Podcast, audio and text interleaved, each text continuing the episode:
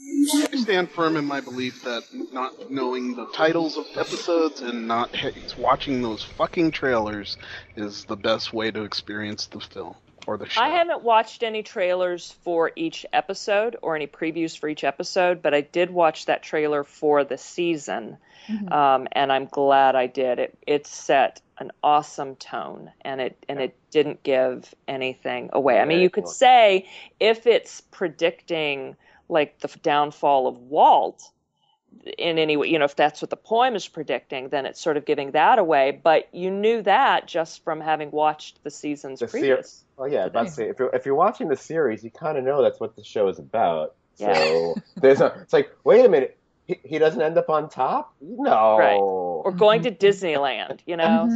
So, yeah. Yeah, yeah. they Yeah, end it- up on a family trip to Belize. It, it's basic, basically it's just him reading the poem, and all you see is like the the beautiful photography of Albuquerque in New Mexico, ki- a little bit of time lapse kind of stuff. You're not showing anything about the season. It's yeah, Yeah, All right. it doesn't give anything away. yeah. It would be like saying, oh, they showed. The, uh, never mind. I'm gonna shut up. Let's go on. never mind.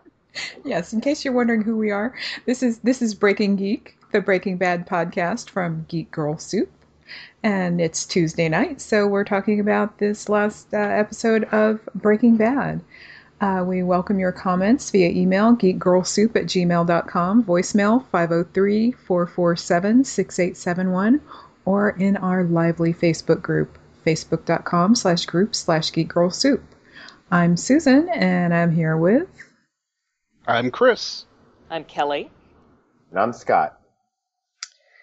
So, well, just a just a quick break here to talk about our other uh, our friends podcasting. Uh, Nattercast and Watchers of Anarchy are doing a are doing Sons of Anarchy podcasts.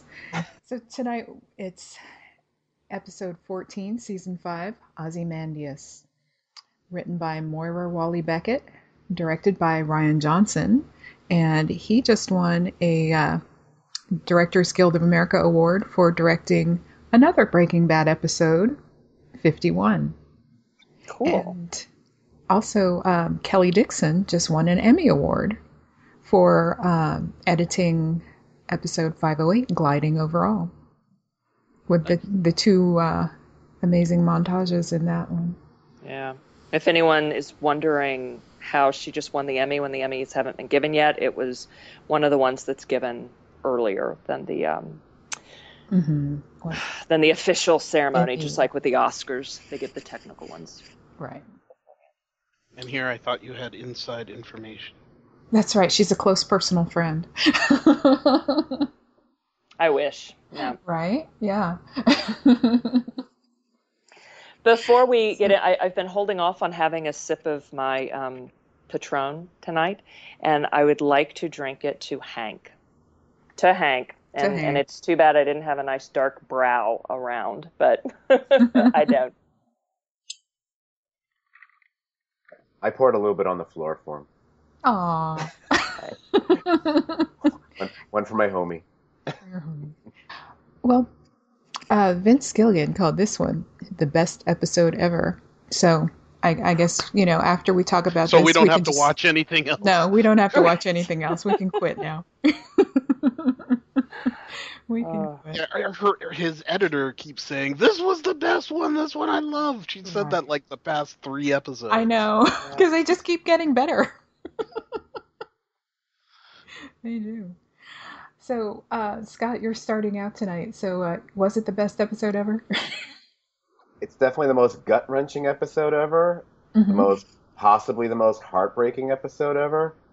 It might be. It, it's it's really high up there. I think I'm gonna wait until after the series is over, take a look back and decide what my favorite episode was. But Yeah.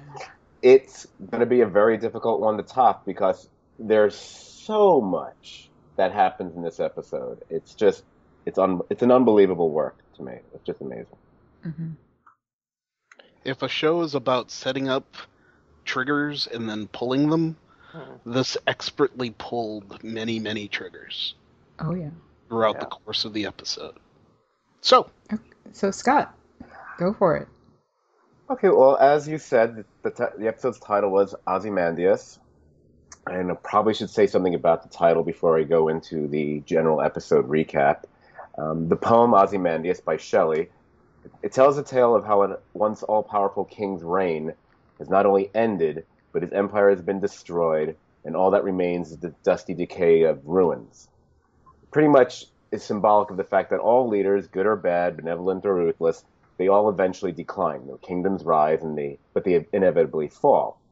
And that's the story of Walter White, not just in this episode, but over the course of the last 60 episodes, we have been watching the rise and now fall of Walter White. So let's go right into the cold open. And the very first image we see is water bo- boiling in an Erlenmeyer flask. And we might remem- remember how Walt made such a big deal about the Erlenmeyer flask back in the very first episode of Breaking Bad. And as I understand it, and Susan can probably correct me if I'm wrong about this, I believe that was an inside joke by Vince Gilligan because there was an X Files episode that was actually named Erlenmeyer Flask back in the first season of the X Files. Um, just one more connection between the X Files and uh, Breaking Bad, so I thought that was kind of funny. It's also since Bryan Cranston, Dean Norris, and Aaron Paul all appeared on the X Files before Breaking Bad. Anyway, back to the Erlenmeyer Flask, and we realize we're back in the RV and Walt still has his hair, although eh, it's clearly not really his hair. he's wearing the, he's wearing the big smock. He's wearing his tidy whities, and we see Jesse off to the side, and he's wondering how long it's going to take before, unless Mister White has eight more anal things they need to do first. We we realize we're watching a flashback, and this may very well be their very first cook together.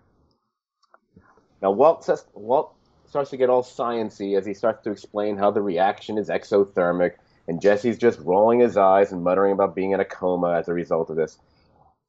You're watching the original relationship between them, how it was a typical disinterested student and an exasperated science teacher. it, even to the point where Walt actually says, What did you just say? Which is the kind of thing a teacher would say to someone making a wisecrack in the back of a classroom, I thought. Yeah. So Jesse is about to light up a cigarette. Walt scolds him, and then you get this little brief, fairly crude exchange of dialogue. But I thought it really encapsulated the original Jesse Walt relationship or partnership. Duh, like I'm an idiot. Yeah, like you're an idiot. Dick. I loved I just- that, the dick. I just loved it because you realize right off the bat, idiot, which we just heard Jesse say a few episodes ago when he's not calling me an idiot, and we see back, back in the very first time they're cooking together, he's calling him an idiot, hmm and but there isn't the ant- there isn't the genuine antagonism that we know is going to happen several months after this. So they both leave the RV, and that's when Jesse he can't stand the sight of seeing Walt in his tidy whitey, so he, he has to look away. He walks off to go smoke his little cigarette. And then we see Walt putting on that familiar green shirt that we all remember from that first episode and from the early phase of Walter White. And he starts to walk away from the RV, you know, off towards the rocks. And he does something that we haven't really seen before. I mean, the closest we might have come to it might be in bullet points from season four, when Walt and Skyler are practicing the story of the gambling, the, the, the, the cover story about gambling. We see Walt is practicing his cover story for what he's doing out there in the RV. And we realize this might be the first time he's ever going to lie to Skyler about the drug business, about covering up for the drug business. We know he hasn't told her about the cancer yet, but this might be his very first out and out lie. And you see him, he's trying to choose the right words, so on and so forth. He finally gets comfortable with, with the right words and he calls her. And of course, as luck would have it, he barely gets a sentence out where Skyler cuts him off. She, she doesn't care. It's fine. It's no big deal. This isn't the Skyler who, over the next few weeks, is going to get more and more exasperated and angry about the millions of cover stories Walt has. At this point, she's just very pregnant, and she's really just excited about the fact she sold another crappy figurine on eBay. I think it uh, was it a clown? I think it was a clown. Yeah, it was Yeah. a clown. Okay. is. What's kind of significant about that little moment there is when you realize this is what Skyler was then. Her biggest concerns were obviously the fact she was about to have a baby, and other than that, the biggest problem in her life was how much things were selling for on eBay, who the highest bidder was, so on and so forth. Very, very innocent times for Skyler. And hand jobs. And Jeez. Edited out hand jobs, since I missed that. It ties in with the eBay story, Scott. Yeah, Sorry. no, I- Didn't I mean know to that- interrupt. No, no. no, I understand. I, I wasn't. I wasn't upset. Uh, she actually even suggests that Walt picks up a pizza, which is like a little nod to. We know that Walt likes to bring pizza home, of course. Yeah. I think there's a two for one deal at Ven- Venezia's because you know she Yeah. likes to eat her pizza too. I was wondering if that was the same place, and it probably is. I'm, The- I'm, The root yeah, pizza place, yeah. I'm hope. I would hope it would be. Yeah. During this conversation, if you're watching the, if, if you're watching TV very closely, what's kind of funny, if you look way off in the distance in the background, watch what Jesse's doing by the RV. It, bas- it basically looks like he's doing an impression of Michael Cera from Arrested Development doing the lightsaber duel because he, he's he's running around waving a stick like a sword back and forth. He's like he's reenacting like a Jedi, you know, lightsaber duel or something. I noticed that and I was like, oh my god, look how look how innocent Jesse was even back then. Mhm. Um, as Skyler and Walt continue to talk, you realize this is the first time she's said the name Holly, that they may name the child Holly, which is it's a, it's a nice little moment to have. They also talk about the idea of maybe going on a little family vacation for the weekend. You know, just the three, excuse me, four of them if you include the unborn Holly. And what's kind of funny about that is you realize that pretty soon after this, Walt never really has time to be going on any family vacations with anybody. Right. that vacation never happens. Right. And the, the probably the most poignant or set thing that made me most sad about this conversation was how it ended. They both say "I love you" to each other, Mhm. and even though I've seen every episode at least a few times at this point, I'm having a hard time remembering when the last time that happened. I mean, I'm sure it happened in the first season a few times, but that that's probably the last time we saw them both express genuine and sincere love for each other like that. Yeah. So that was kind of sad. He ends the phone call, and it's nice to see Walt end the phone call on his cell phone and not have to break it right after. uh, it's Been a long time since we've seen that too. right. Yeah. And he's pretty much he's just standing there pondering, and then he vanishes. Then a few seconds later, you see the little figure of Jesse. He disappears too. And then finally, poof, the RV disappears as well. And I don't know about you guys, and maybe I'm just all twisted up about this show right now. Just when that RV disappeared, I felt really, really sad. I Oh, was me like, too. Yeah. Me too. The whole I mean, it was- sequence was creepy. Yeah. And it was It wa- gorgeous, but yeah, when those faded out and it was so quiet and we already knew what had happened in, in the desert. You know, we didn't know what was gonna what the aftermath was, but we you know, we left last week with the the shootout. And so it was really sad. Yeah. So I mean, it was it was really sweet to see them together, but then knowing what happened. Yeah. That sequence did an excellent job of setting the the setting the the location up Yeah. Uh, that we're going to be uh, playing out the rest of this uh, this scene, and and reminding the audience of uh, the fact that this truly is the beginnings, or was the beginning and is the end. Right, Yeah. exactly. Because we're, we're seeing the beginning in this flashback, and we know full well once we fast forward again, whatever a year plus year and four months, three months, whatever it is, we're going to see the end of what happened in this location. Yeah. Hey, real quick before you move on, this is not a tangent. oh God! when it's not when uh, when Skyler brought up the potential name of Holly, did did you all take that as foreshadowing, or did it worry you that it was? I did. Yeah, me too. I, I absolutely did. Mm-mm, I wasn't. no, okay. No, no. Why? With all of our baby talk not baby talk, you know, talk about Holly and the pink and the pink teddy bear and the pool.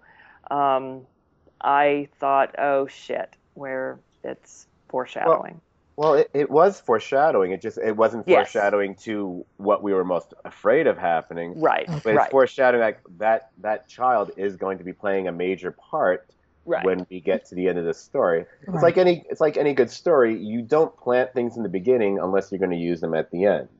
So mm-hmm.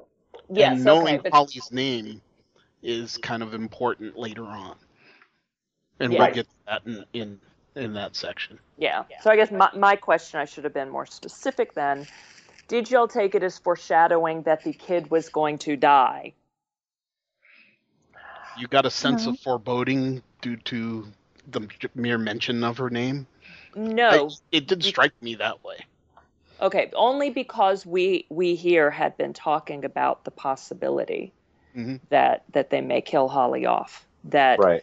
All of the her wearing the pink like the pink teddy bear in the pool and um you know just what that would signify to to Walt and everything that that there's a chance you know we'd been speculating that might happen Right. I didn't Kel- want us to be right about it but right Kelly, I have to say that I'm I'm with you on this. It did. I can't say it, the thought didn't occur to me. It absolutely did. It wouldn't be the first time that that child has been used as a method of foreshadowing of death to come later on that episode. I mean, the episode where Jane dies back in season Yeah. two, early Yeah. on, Walt moves the child because he and he says, oh, you know, she could choke on her own, you know, oh, spit Oh, up yeah. or vomit, and then Yeah. later on, Jane dies in that very same way.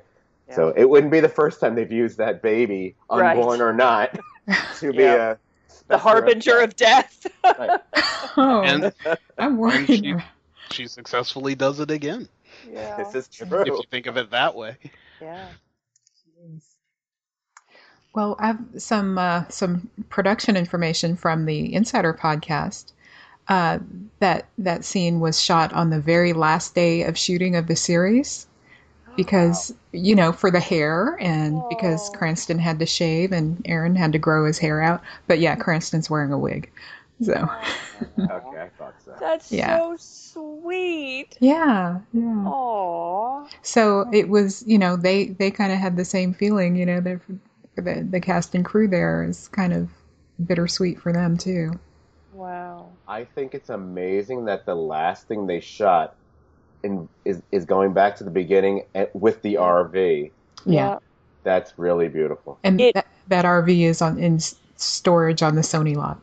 oh my gosh Should be in the Wow. Smith. Should be in the Smithsonian. That's what he by now. said. That's what Yes. Gilligan said. Yeah. yes I agree with him. it's it's just and that it's really perfect hearing that that was their their last scene because Scott like you were writing about in this your blog post this week all of the uh, sort of circular references you know going back to the beginning and how everything ties together um, it, it it does you know every episode um, has something within it and that that circles back to the whole you know the beginning of the whole series and so for them to end by literally going back to the beginning like that is Mhm. just so symbolic for the whole series Yeah, I, Yeah. I'm so happy you told me that, Susan, or told us that. I should say that. yes, I'm speaking Chris, to everybody, not just supposed you. hear that right Right. oh, God. No, I try and it's I all try. about Scott, right? That may be, but still. Hey, my my husband still says I when he means we, so it's okay. it's not just you, in other words. So, what a great scene. So then we apparently, after the commercial break, we fast forward 16 months and we first hear guns firing. And then we realize we're back again at To'hajiilee, where we see the cars and the trucks all set up for it's the aftermath of the standoff between the Aryan Brotherhood and Hank and Gomez. We discover that Gomez is dead, his gun lying just a few feet away from him, and Hank's been shot in his leg. Uh, what, what kind blood- of gun was that? Oh my god! It was a shotgun. It was long. Is all I know. It wasn't a handgun. It was a long. gun. It was a shotgun. okay, thank you. I'm feeling like the dog in Ren and Stimpy right now. I, I was done. I'm done now. no, it's fine. It was funny. You made me laugh. Maybe. Um, It was a one hot Scott's laugh. fake laughter. oh yeah. Well, you've you've heard my real laugh. It's kind of scary.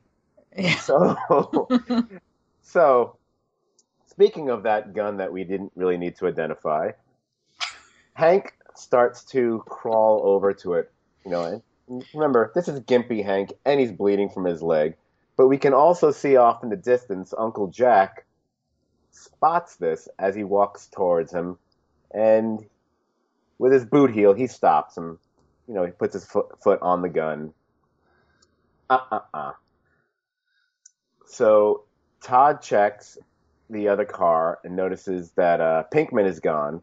They figure Pinkman's probably run off towards the gully. So Uncle Jack sends two of the other guys, I think it's uh, Frankie and Lester, not that we really need to know those names either, uh, to track him down. At this point, Kenny checks the IDs and realizes that Hank and Gomie were DEA. And at that point, Uncle Jack gets his gun ready. He's about to blow Hank away. And we hear Walt screaming, No, no, no, from the car. He finally gets out of the car. He's still in handcuffs. And he gets over there. He's trying to stop Jack from executing Hank. Jack, Uncle Jack doesn't understand why, but Walt is saying he's family. It's his brother in law. I was actually a little surprised that Uncle Jack didn't make a comment like, Really? Another one was family? You know, because that's what he said about Jesse. Ah. Yeah. Uncle Jack Well, Jack, though, with Jesse said like family, didn't he? I He has think his you're two right. phrases. He's family versus he's like family. I think you're right, though. I, I, I don't know if Uncle Jack would have uh, noticed the discrepancy, but yeah, you're right. I think you're right. Um, He was more concerned with the fact that he had a family member that was DEA and didn't know Yeah. about that. right. Right. Actually, as yeah, because he's kind of annoyed that he wasn't told about this. Mm-hmm. You know, Walt uh, initially tries to counter that by saying, "Well, I ca- that he called them off. He told them not to come." At this point, Jack just wants to know what the hell is going on. Walt insists that it doesn't concern him, but Jack points out that he just wasted his partner and the dude's wearing a bullet, so it does concern him. So at this point, Walt tries to convince Uncle Jack that the DEA doesn't know about this, that no one else is coming. Of course, there's no reason that Walt would actually know that for a fact, but he's actually right in his assumption on this on, on this time. Right. Um, wait, wait, wait. Didn't uh, just going back an episode?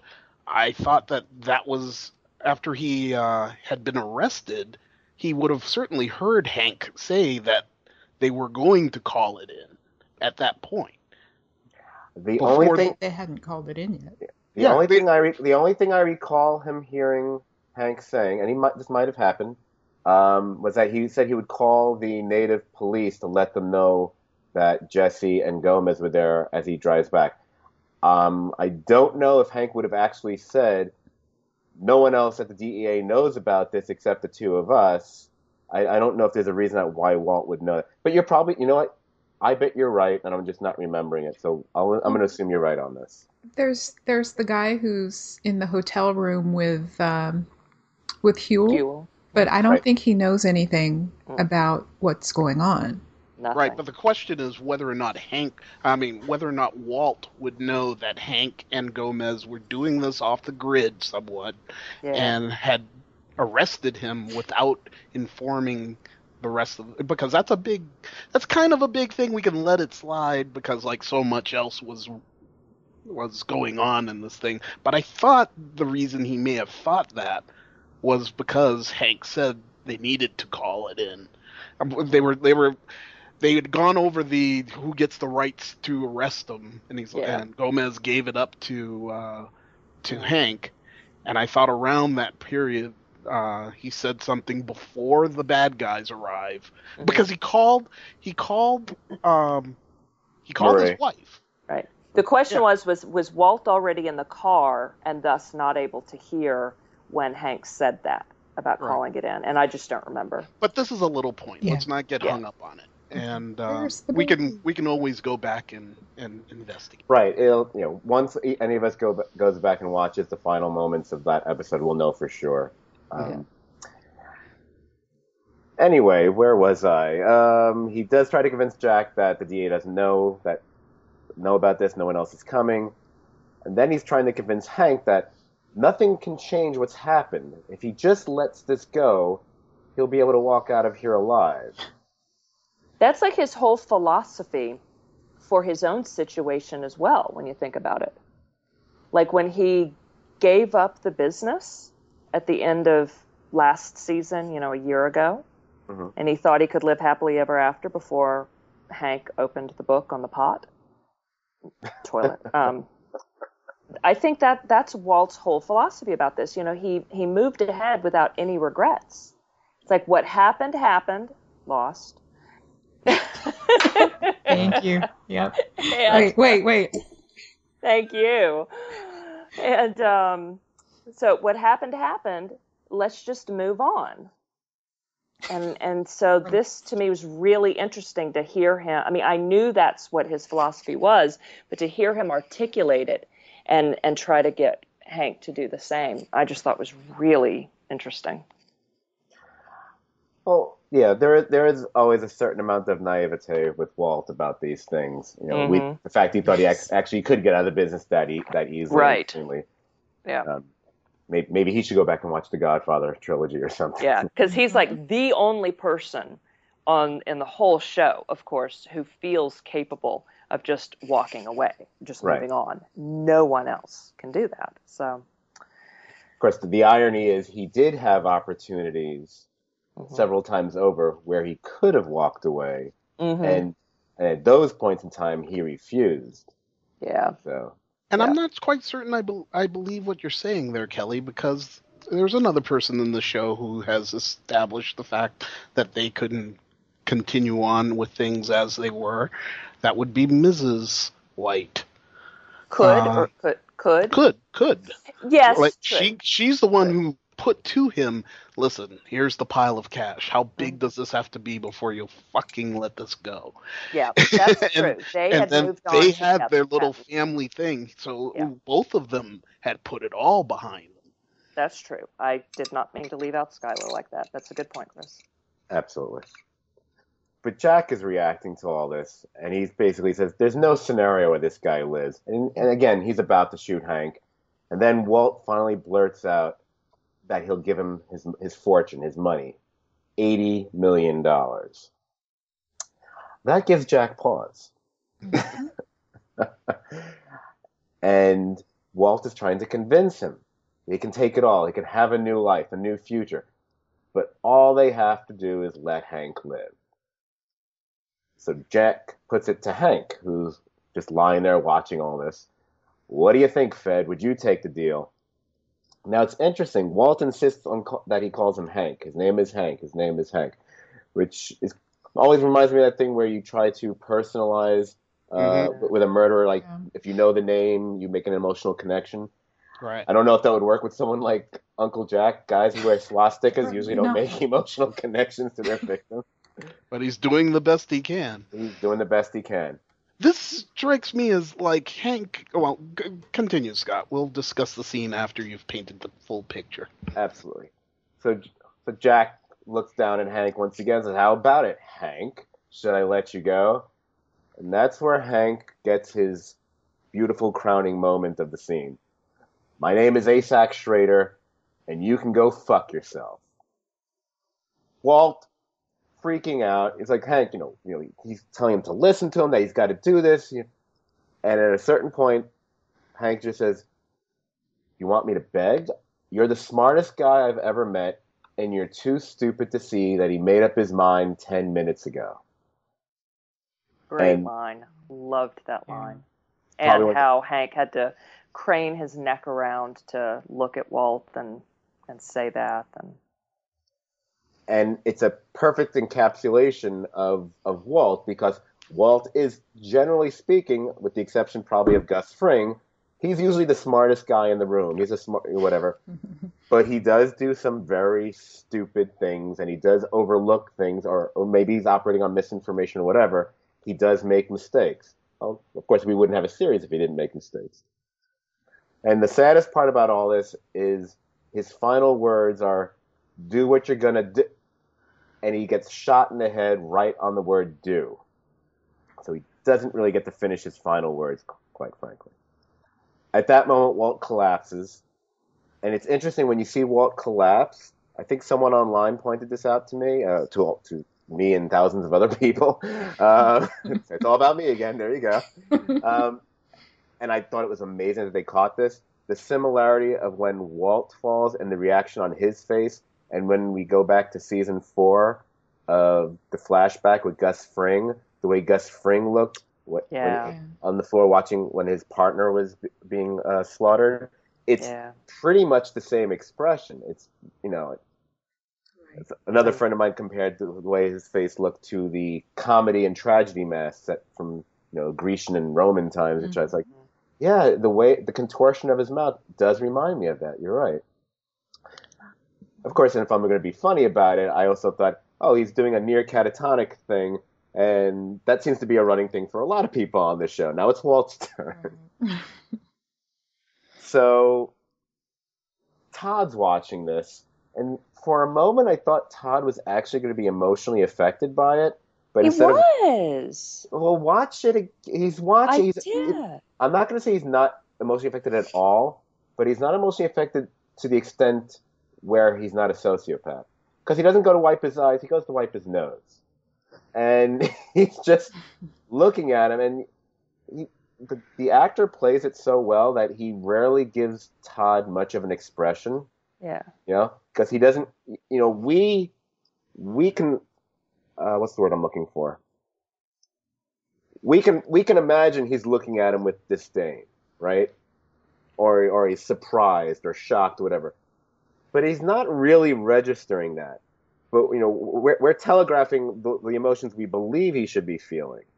So I'm I'm not so sure. But there's there's a slight expression, but but very slight. It's he's still Todd the sociopath, I think, in that. Yeah, th- that is interesting. I won't stay on it uh, more than just a sec here, but I, I did read that differently, and I don't know that I wanted Todd to be sympathetic. Um, I and, I didn't see a problem with him him wiping his nose instead of his eyes. Um, I'm part- or used to be particularly good at um, holding back tears in public, Mhm. and um, my nose would get sniffly instead. So to right. me that was perfectly acceptable that and to me i still took it as a sign that he was emotionally moved not about hank's death but about walt being so upset Yeah, his Walt's idol his surrogate dad He does go to Walt and tell him sorry for your loss. yeah Right. But and i don't I- think that was don't think- placating him But I, I, I, I don't think he feels. I, I, I'm kind of on Scott's side here, where Todd is far more. I, I was going to say intelligent, but uh, or proves himself to be more intelligent in this episode, but I think it's really more cunning. Mhm. He he is a cunning cat who plays it off as being, you know, some sort of Midwest uh, hayseed. Yeah, he's he's got a lot. He's he's he's all about respect and being the, almost the gosh and golly type, and you realize that's a facade for what he really is. Absolutely, I absolutely agree about that. Well, I'm still going to give him the benefit of the doubt that he was moved by Walt and is still terribly cunning. And why am I going to give him the benefit of the doubt? Because of what I know of Vince Gilligan. And he does not create one dimensional characters. His mm-hmm. characters are capable of much more than we are used to seeing in the real world, and especially more than we're used to seeing on any other TV show or film ever. So I'm going to believe that that Todd actually did feel that emotion then, and then boom, moved on, and then turned cunning again. I think Okay. it works both ways. yeah, yeah, I, yeah. I, I'm accepting of that because if he did feel something, I would imagine it would be a glimmer, a- Yeah. a, a moment, but not much more than that. So Yeah. Are it's you not a saying point. he's a glimmer man? I would never, ever, ever say that. So no. Seagal would have something to say about that. oh my god. Anyway, so where the heck was I? Oh, here we go. Um, at this point, speaking of being cunning and smart, we realize Uncle Jack's pretty cunning and smart. 'Cause Oh, he, yeah.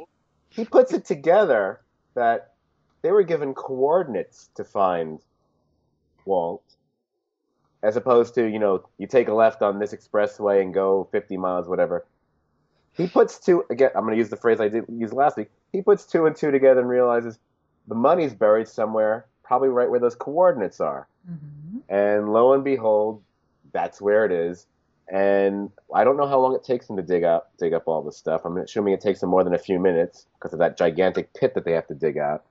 The entire time they've they unearth all seven barrels and load up and are loading up a truck. Walt has been lying on the ground in that state, weird state that he's in. I was, I, I remember wondering about that. Like, how long is he laying there? He, he was kind of like granite.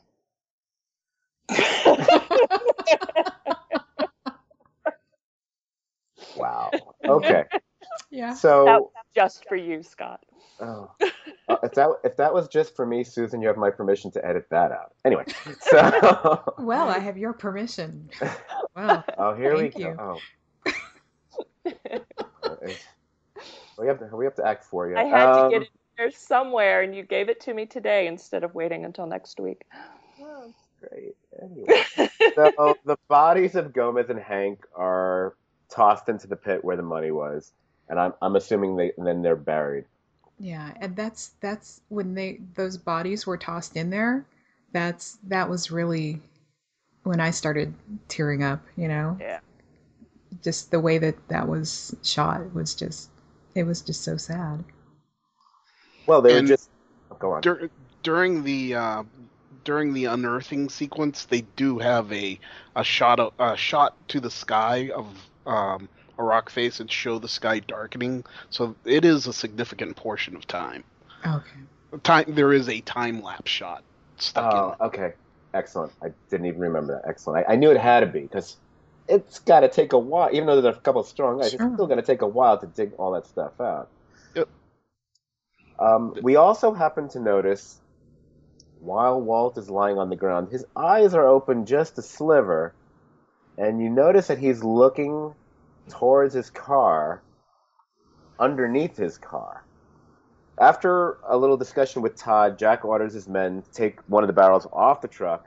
Kenny's going, wait, dude, it's, it's like 10, 11 million. Jack says, no, load it into Walt's car. He makes a joke about them being greedy, Mhm. which I Right. thought was really pretty funny, actually. Oh no, comedy? Really? Not laugh. Okay, let me let me rephrase since uh, I, ru- since I thought getting- was really kind of funny as I thought what you Yeah. were saying.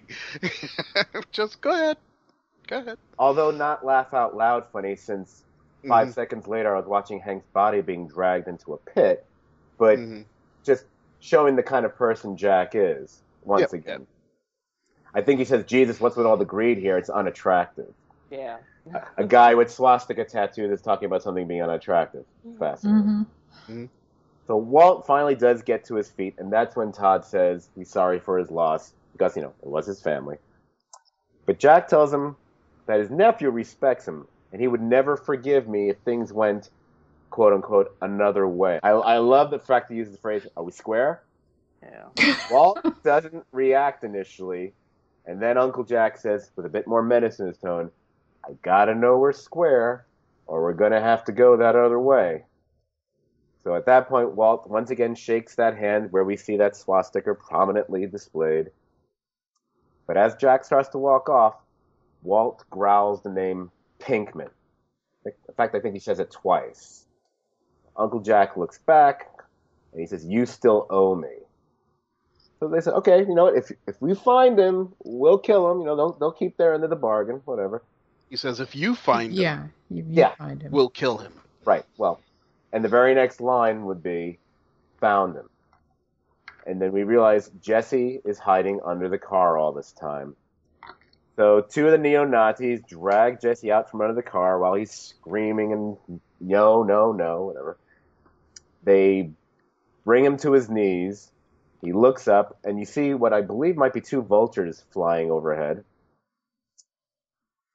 As the gun is put to the back of his head. Yeah. Right? Then Uncle Jack says, Good to go. And Walt just gravely nods. But Todd, our favorite sociopath who might have a little bit of emotion in him after all, Todd interrupts. And he points out that since Jesse was working with the feds, eh, maybe they should keep him alive to find out what Jesse might have spilled to the feds. Now, Jack, he seems cool with that. And Todd says to Walt that we'll take care of the job after they do that. Mhm. Jack says, Works for me, works for you. And Walt gravely nods once again. At this point, Jesse's just looking at him. He's got one of those I don't even fucking know you kind of looks. But I think he's had that look so many times over the past few episodes, it's become that's how I'm going to look at Walt now. I don't even fucking know you, man. So this shouldn't be any surprise. They start to drag him off once again, and he's again he's screaming no, and then Walt says, "Wait." And then we get a moment we've been wondering about for a long time if we were ever going to see this happen. He walks over to Jesse. He's got a he's got kind of a sad expression on his face initially, and he says, "I watched Jane die." Then he walks around, so he's face to face with him, and his expression isn't sad anymore. It's just I don't want to say it's pure Heisenberg, but it kind of is. And what he says is, "I was there, and I watched her die. I watched her overdose and choke to death. I could have saved her, but I didn't. Then basically he just sneers and walks away. Jesse, who's already fearing for his life, he's crushed. He's, you know, hmm. what more can you do to the kid at this point? And I, I know there was a really huge reaction to this online. I noticed people were all going nuts about it and saying, "Well, why is why did Walt do that? Walt's such a dick." Blah blah blah. Why Walt's such a I love that. Uh, surprise. Because that's him killing him.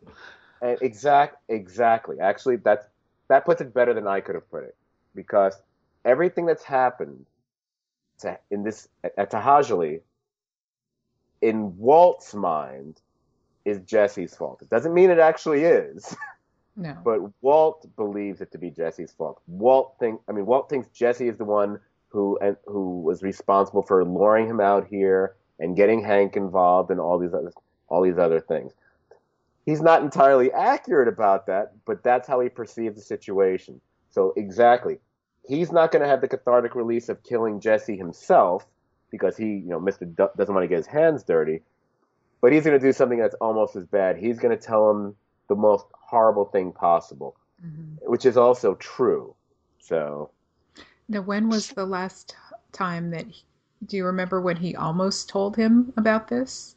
That would Before? be Fly. The Fly, Yeah. which Rian- was also which Rian was also Johnson. directed by Rian Johnson. hmm But the thing that struck me when Jesse was being pulled from under that car as Walt was getting the handcuffs taken off, uh, it was what Jesse had told the DEA agents over coffee that morning. You guys don't know. Whatever you've got planned, it isn't going to work. He's Ooh. smarter than you. He's luckier than you. He's the devil. That was playing in my mind as Jesse was being dragged from under that oh. car. Right. The devil got his due. And it's the the exact reverse opposite of what you think is going to happen. Yep. Yeah. So they It's had like, Walt free, in they're handcuffs and in the car. You know, Right. Hank said said goodbye to his wife. They were on their they were you know about to drive back, and now they're now they're dead. Hank gave Walt the Popeye Doyle wave Yeah. from the French Connection in the car. No, they absolutely they, abs- they that was more than just foreshadowing. They pretty much laid it out when Jesse said all that, and I love that every moment of that pretty much came true. I mean, in the previous episode, once we realized that I bet those Nazis are still going to show up, that that took me back to the he's luckier than you Yeah. because Oh yeah. He had nothing to do with it. It Yeah. just happened. absolutely right they because they could have listened to him, but they chose not to. He, he got lucky, you know.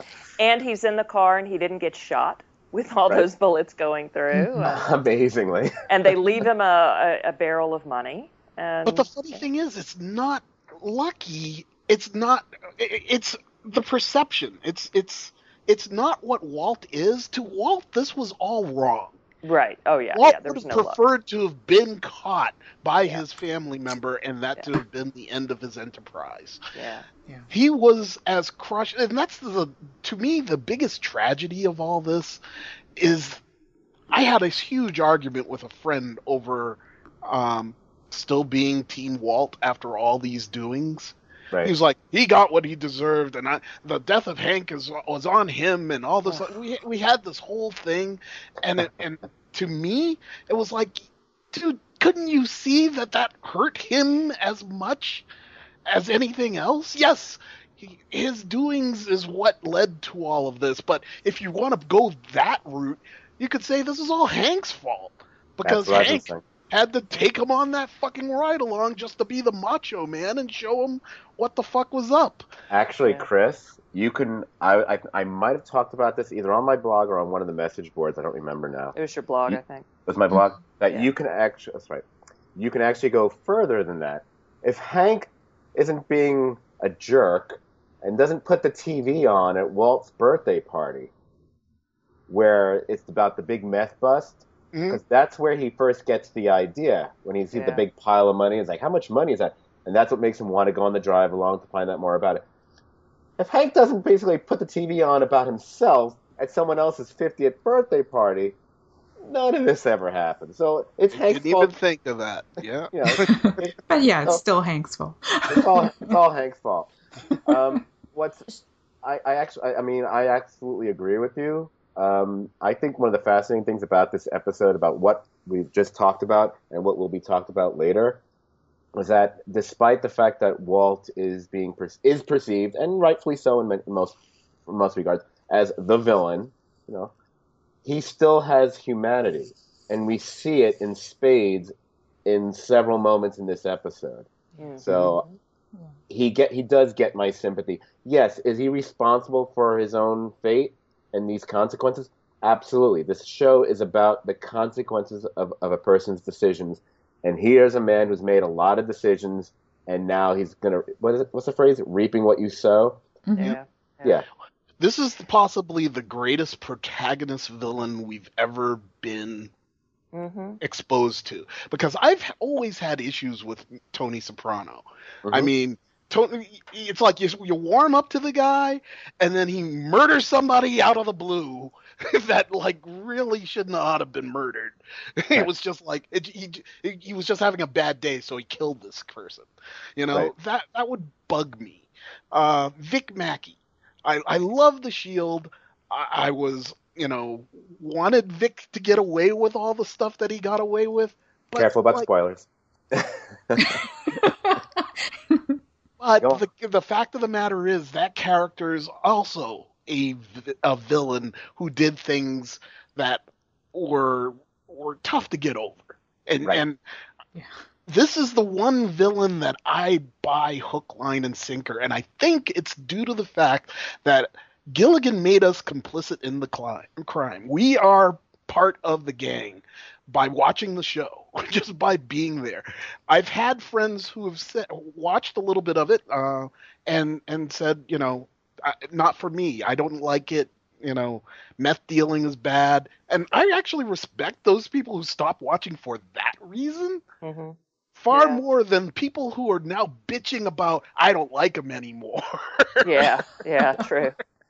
Yep. I had Yeah. a my ex girlfriend. I was trying to get her to watch the show because we we share a lot of we we shared a lot of similar TV interests. Like she loved Lost, she loved Buffy the Vampire Slayer, so on and so forth. But she couldn't watch the show after a while. But and it wasn't really due to the fact that she didn't like Walter White or or anything. It was just purely because it was just too intense for her, and Mhm. she just it was just it was too it put her on the edge of her seat too much, where she just got nervous watching it and she prefers to watch mo- mo- when she does watch TV. She wasn't a big TV watcher anyway. Mm-hmm. She wants to be more relaxed about it, just to like be- like comfort food. TV was more like comfort food to her, where this was like, ugh. And then- now I'm not I'm not saying that's why we broke up. I will I, Wow. I, I will, I will say we're, we're friends. that now. was the litmus test. Oh It was- I- you I broke ha- bad over your girl. I have made the joke to her since, like, well, you know, if you had only watched Breaking Bad with me, you know, maybe we'd we'd still be together today. Wow. But Who's the Heisenberg now? Exactly. oh lord, So I want to say something real quick about um, Uncle Jack before we move on. I what when we were watching him take control, essentially, you know, in, in the desert there, what I was thinking was that he was really the rabid dog, the title of a couple episodes ago. That Uncle When- Jack was? Yes, because oh. he's the one who's out of control. See, I don't. I mean, he was never an old yeller. I'm not saying that that you know he was ever a sweet, lovable thing, but he was originally a hired hand, by it from Walt's perspective, and now he's off doing his own thing. He lost respect for Walt ages ago, if he ever had any at all. Um, he probably did when they first met in that motel room or whatever. But um, Well, he and his crew are professional criminals, though. It's one of those things where, like, this is the kind of crook that Hank is used to dealing with, Yeah. and why Mhm, Hank yeah. knew where this was going, where Mhm. Walt didn't. Mm-hmm. yeah, and, and even if you go so wait, back, so he's not a rabid dog? No, No. he's No, I- very No. much a controlled dog. I mean, one thing that you you mentioned in about Gilligan making these rounded characters that aren't all good and all bad but are gray. I think in this character you've got your all bad guy. Oh, I agree. oh, totally. That that is definitely what what he's There's, there there's for. There's no real redeemable. No, I agree.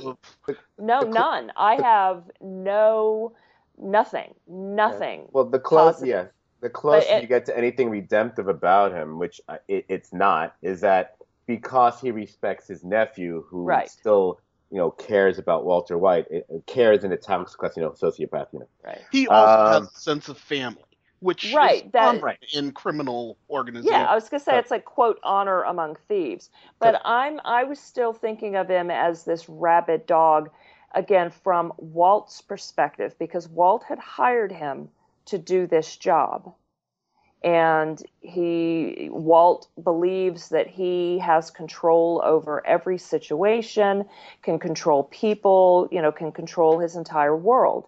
And he can't. You know, a rabid dog can't be controlled. It can only be put down which Uh. then ties I- I- back into what I am suspecting may be coming with the M60 in the last two I- episodes. I understand the point you're trying you're making, or to to an extent. I just think it's because the word is rabid dog and what that implies, and that's not what Uncle Jack is.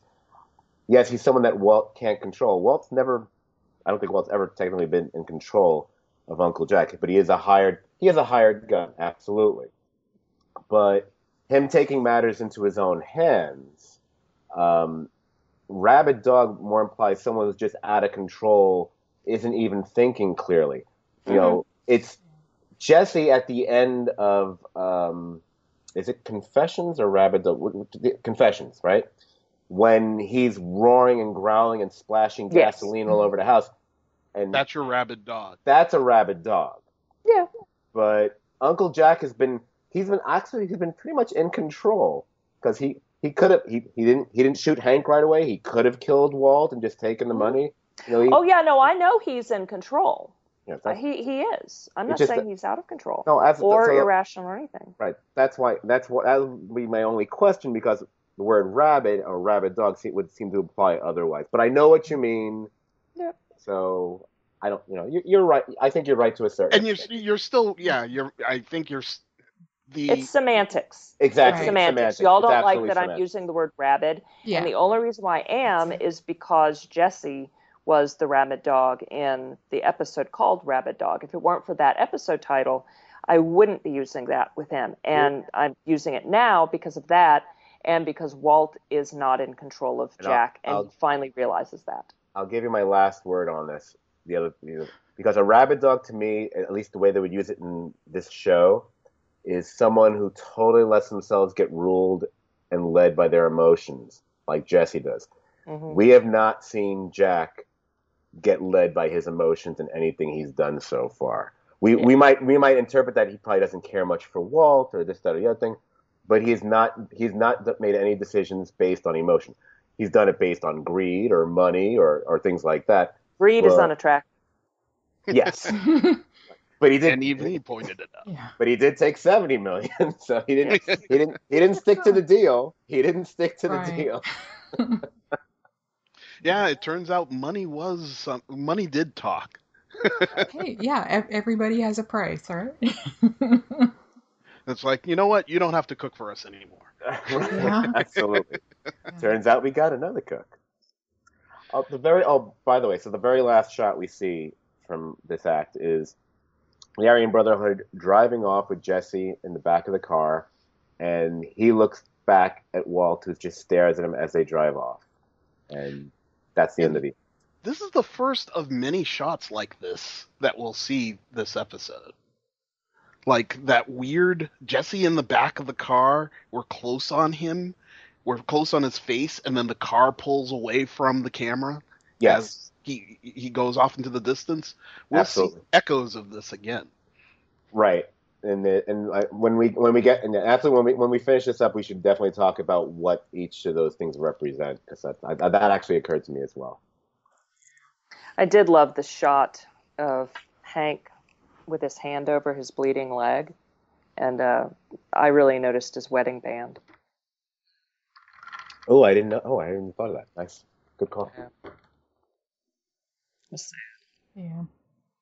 Yeah. Yep, Action Hank gone after going through all that pain and suffering. But he went out on his own, Oh, absolutely.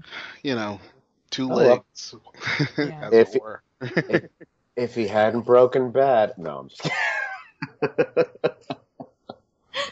this would never. have Aw. Kinda. I mean, I, I'm not blaming him at all, but if he had told the whole department and had more people in on it, you know, backup right there. Yeah, if the cavalry You, had. you can also con- consider the fact that Hank at no point was sympathetic to Walt's plight. Right, right. Yeah. You know, like Yeah. It was I all know black and white. for yeah, it's you know, you broke the law. I'm a lawman, but Yeah. like, hey, there are extend. Well, but here's the thing about the show: it keeps fucking with you. Yeah. Yeah. there is that fact that he had those ten people killed behind bars, and Hank Yeah. can never Yeah. forget that. Mhm. That is the reason, and I keep forgetting about it honestly because those people I didn't care as much about because I'm on fucking Team Walt. but Well, Hank accepted the story about the gambling money. yeah. Mm-hmm. He let that go. Yeah, but that didn't But hurt anyone. breaking. Yeah. Right. The that didn't hurt money anyone. Was just gambling money. Okay. And actually, he didn't take believe that that was Marie that bought the gambling story. Well, remember that in bullet points, that's when they went to dinner at the at Hank and Marie's and told them told Hank the story too. Yeah. Huh? Okay. And Walt was terribly, terribly sorry. should oh oh you should it be two terribly or three? oh, I love that scene so much. He's so good in that scene. Oh my god. no, that was funny. Well, here Yeah. comes that other funny bit, Scott. As we Yes. pick up. Oh, that's right. Yes. And in Act Two, when Walt's uh, luck runs out because he runs out of gas, uh, there was a, a bullet hole uh, in his uh, in his car. But also, another thing that we that we finally see here in Act Two, we see the credits for the show. Yeah.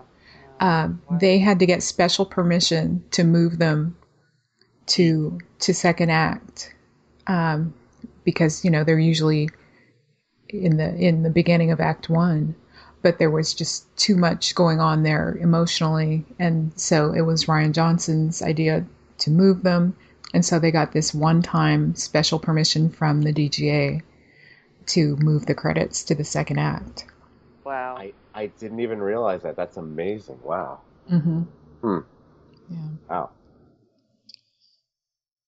And so, and and then this is what they called the the dung beetle scene, where he's rolling the Oh. uh, the barrel through the through the desert, and what do we pass? We pass Walt's pants from the pilot. So it's another another reference to the pilot. Did, When- did you did you think there were like a couple other references here as well? At least very slight. I did not see the pants. Yeah. Where were the pants? The uh, they were in the foreground of of one of the shots as he as he just rolled by, but Wow. they but you know I mean they were the pretty much the same color as the as the the dirt because they'd been there for what a year and a half and so Right. but you know you could still see the shape of the pants. Interesting. And- I'll now uh, what have were- go look for that? Yeah, yeah. What were the others, Scott, that you saw? Well- in this? Well, one's one's one's really kind of slight. Not you know, it's kind of, kind of stretching it a little bit. I thought the, when last it's not the first time we've seen a, a tank run out of gas on this show because it took me back to Four Days Out when they were also trapped somewhere, you know, stuck Yeah. somewhere off, you know, in desert land with uh with a with no gas.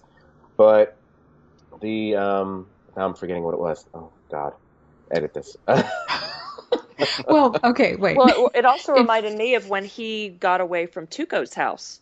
He Oh, wasn't I rolling a barrel, but he was Right. going through the desert. I Yeah. just remembered. Okay, Yeah. it just hit me. Sorry. Um, if we go back to uh, was I believe it was season one when it's kind of a, kind of a little bit of a joke when Walt clearly didn't know how to transport a barrel. and if you recall how he and Hmm. Jesse try to move that big barrel of methylamine, n- And, they said just roll it. yeah, when Hank when Hank Yeah. comes like, like now Walt knows how to roll a barrel. That's a good one. Cue the That's song, roll the barrel, Right. roll out the barrel. Chris, are you going to sing for us? Roll out the barrel. Uh, no. Okay. but um, to Awesome. find this uh, uh, to find this anything but amusing after all that tension that we just went through i mean and and to have the balls to throw a comedy scene at this point hmm is just you know that's Rian at his best Right. hmm And This the song. is- And Right. Oh yeah, and the song we were talking about it that night. It kind of reminded me a little bit of Pulp Fiction, where you have that moment with Bruce Willis just before he slams the car into Ving Rhames and everything goes to real hell in that movie. They're playing this very jaunty western song. I think it's uh, "Flowers on the Wall," and this song that we're playing in this scene is very similar to that. It's, it's got that same kind of vibe. It's like, oh, it's kind of this jaunty little, cute little song. God, we, we just saw some horrible stuff, and I got a feeling we're going to see some more horrible stuff. Yeah. Well, you're and right. because then you hear the lyrics or the main line, which is "Say goodbye to everyone." Right, Uh, right. But I, I did misspeak before. I shouldn't have said there's like no lightness whatsoever in the episode. I didn't mean to. But I will contend, and until proven otherwise, that I will, I will say this might be the least funny of all 60 episodes of Breaking Bad. I, you know, there's, there's a reason Saul Goodman doesn't show up in this episode. ah but he does we'll get to it Okay, we'll get to it. yeah, I'm interested in seeing that. Um, so Walt finally finds he finds a little house, and the uh, the old man there has a truck, which Walt buys and loads the barrel of money in there, and then we cut to the car wash. We've got uh, Skyler leaving a message on Walt's voicemail because she can't reach him for some reason. And then Marie shows up and right after uh, uh, Walt Jr. or Flynn is checking out a customer, and that customer was played by Moira Walley-Beckett, the writer of the episode. And so Marie goes into Skyler's office there. She comes in. Uh, she's very, you, she's confident. She's got news. She wants to talk to Skyler and drops the bomb that uh, Walt's been arrested. That Hank got him dead to rights. And she she can help. She and Hank can help Skyler, but there are conditions. She uh, first insists that Skyler destroy all the copies of that confession DVD and that Skyler tell uh, Walt Jr. about Walt, about everything that his father has done. Because she, she still wants to have a relationship with her sister. And so, I mean, that's good that they both, it, it seems like they both still want that since they are family. And I don't, I don't know if any of their other family is still around. They're not talked about in the show. Yeah. At least we've never heard anything. Well, other than Walt supposedly has a mother that, you know, he lied about visiting. Right. But yeah, not Skyler and Marie. Now, what's really interesting about this whole setup is I've seen the episode twice now. Mm-hmm. And my first time through, I had nothing but contempt for Marie. It was like, good God, she's just got to be the know it all, just got to be in there doing the busybody thing and gloating almost. Yeah. Yeah. And, and that was my first take, first blush take on on what that scene was about. On my second viewing, I realized, oh no, wait a minute, Marie has um, the other agenda in mind. She's concerned about that that tape, and this is her. She said she didn't know whether or not she would come because she didn't know whether or not she knew her sister at all, but she decided to come, and her conditions were to be the basically the the cleanup crew for Hank. Hank had done the heavy lifting and had gotten the Mm. bad guy. She was going to do the second tier work and clear their name.